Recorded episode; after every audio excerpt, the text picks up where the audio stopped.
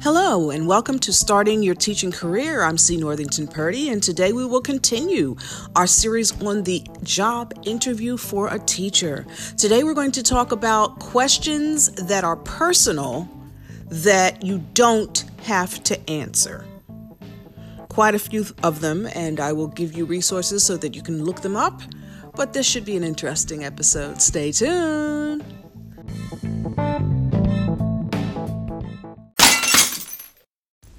Welcome back. In keeping with our series on job interview questions, these are the types of questions that are actually, according to the American Civil Liberties Union, illegal to ask. A person being interviewed cannot be asked about their race, uh, their color, their national origin. For example, if your skin color is is maybe a, a, light brown or something the person interviewing you can't say hey are you what are you biracial or what are you hispanic? They can't ask that. That has nothing to do with your qualifications for the job. They cannot ask about your race your color or your national origin national origin. In other words where are you from? That's a hot one right now in in today's political climate. But again it's not related to the job. So there's no reason for you to answer it. Um, also, you cannot be asked about your religion.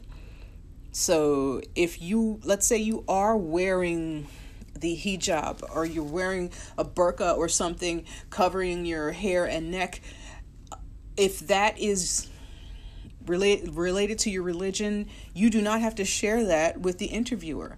So if the interviewer asks you, "Why are you wearing your turban? Why are you wearing that?" You don't have to you don't have to justify yourself. You don't have to defend yourself, and you do not have to declare your religion to that person unless you really really want to. Again, if you're interviewing to be a teacher, your religion has nothing to do with your public school employment. Race and religion off limits at the interview. You don't have to answer.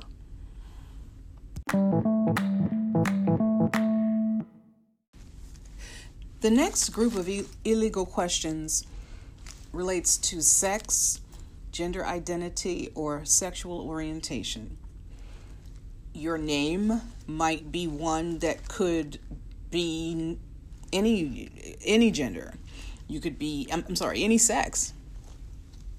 If that is so, but you are a non binary person, technically you do not have to respond to the question, Are you male or female? You don't have to respond to that technically. I would, however, warn you that going into a uh, public school teaching position, there is some residual conservatism when it comes to people hiring people to teach children. Not saying that there's anything wrong with being non binary, it's just new on the horizon of civil rights, and it's going to take time for people to get used to it. That being said, you don't have to respond if someone asks you, Well, are you transgendered or what are you? You don't have to answer that. And you don't have to answer questions about LGBT status. That has nothing to do with teaching your subject. If you're interviewing to teach foreign languages or something, you your sexual orientation has nothing to do with your ability to teach foreign languages or any other subject for that matter. So you don't have to answer. You can choose not to answer. If you want to answer, then that's up to you. But don't feel obligated. And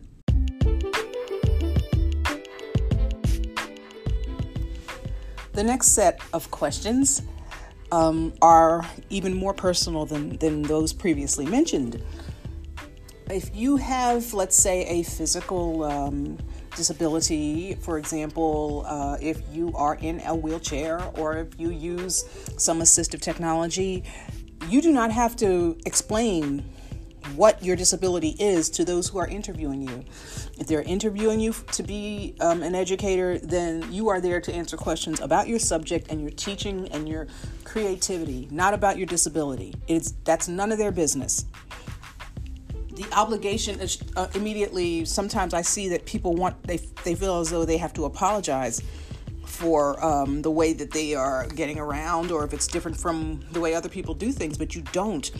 The only situation under which I think I would mention it is if uh, if you're suffering from Tourette's or something like that, where you're blurting out things that are inappropriate. But I don't I don't see that as being an issue for a person who would decide to be an educator. It's just not necessary. Also, they are not entitled to know anything about um, any um, psychological challenges that you might have or disabilities. That is between you and your psychiatrist. You do not have to tell them about that. That's your business. And if you're pregnant and you know it, clap your hands. If pregnancy is actually uh, a personal issue between two people, and sometimes just one person, but you don't have to share that with anyone either. And it would be very inappropriate for someone to look at you and say, hey, how many months are you? Or something like that. That's not, what does that have to do with the job? Unless, uh, again, unless you're fine with it and you don't mind answering and, and you think that's great, fine. But your pregnancy status, or if you prefer to get pregnant um, maybe later or you've had children already none of that matters. None of that is has any bearing on the position and your qualifications nor does your age. Nothing to do with it. You don't have to tell your age. Your age does not have to be on your curriculum vitae either some people put their their age on their resume thinking that that might make them more qualified, but not in education. And you and don't feel obligated either. If somebody tries to badger you into saying, "Oh, come on, you look so young. How old are you?" No. If you have a bachelor's degree, you're qualified to teach. You know, you have the certification, your age, it does it's it has no bearing on it at all, nor does your marital status. No matter who you're married to, that's your business. Whatever your name is, that's your name. And whether or not you are a parent has no bearing on whether you can teach. Being a parent doesn't make you automatically a teacher. So if somebody says, oh, you don't have any kids, well, you don't understand children, that's nonsense. Look at all the bad parents out there whose kids are in foster care. So let's, I mean, just as an example, obviously not all people in foster care have bad parents, but the thing is, it's not necessary and it's not important. Illegal questions. Illegal questions. There is a bank of them on the aclu.org website.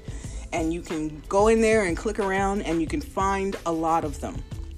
But bear in mind, you don't need to answer questions that are personal, that have nothing to do with the job. In our next segment, we will talk about what to do when someone asks you those questions. Hmm.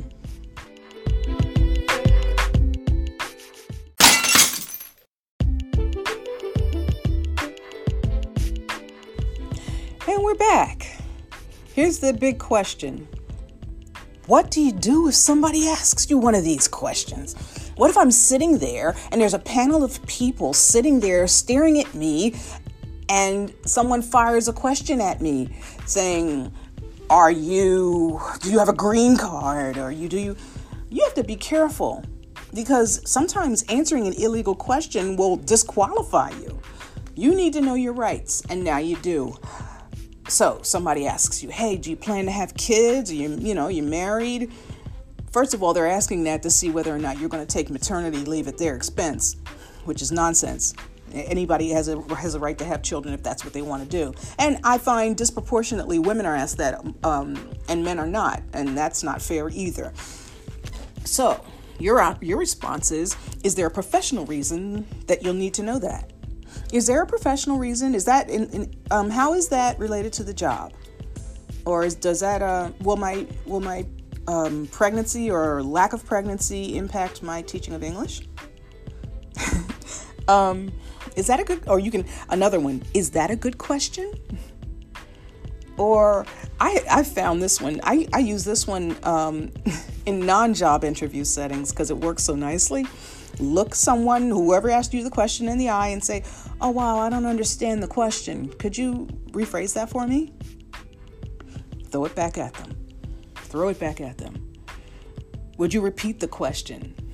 Some people are not self-aware enough to realize that they have they've said something incorrect or they've asked an incorrect question. So sometimes if you just repeat it like a parrot, um, that helps too. It jolts them back into reality, realizing, oops, I shouldn't have said that. So let's say the person asks you, um, Are you a Christian? Do you come from a Christian home?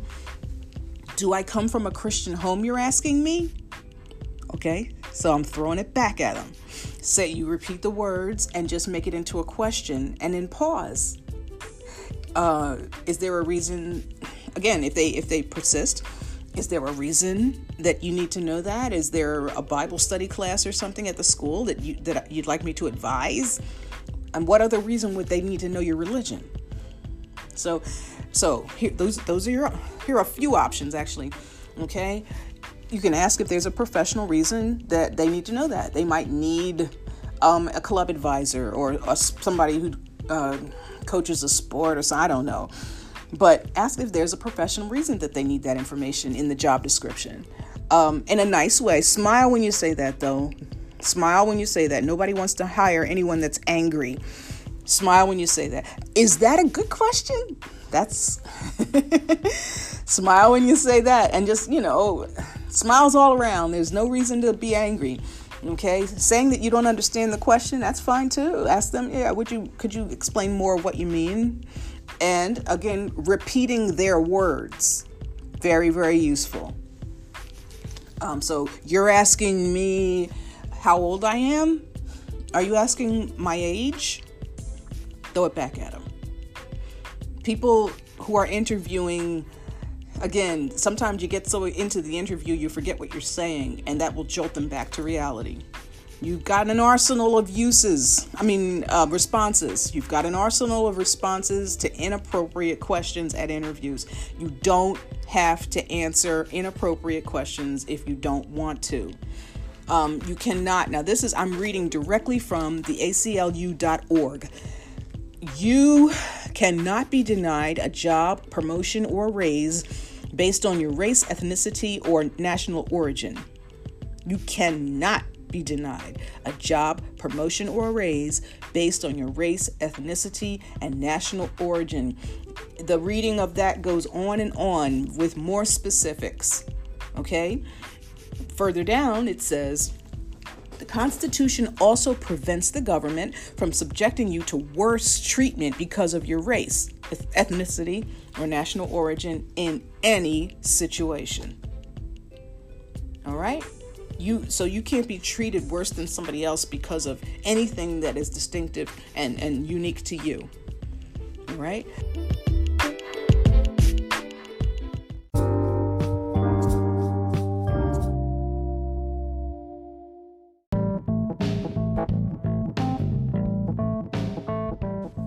This is C. Northington Purdie, and I hope you have found this episode useful so that you can go into your interview fully prepared, knowing what and what not to say.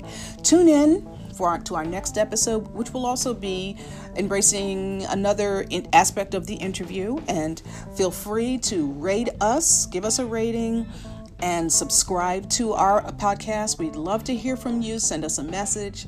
Thank you for listening. Bye bye.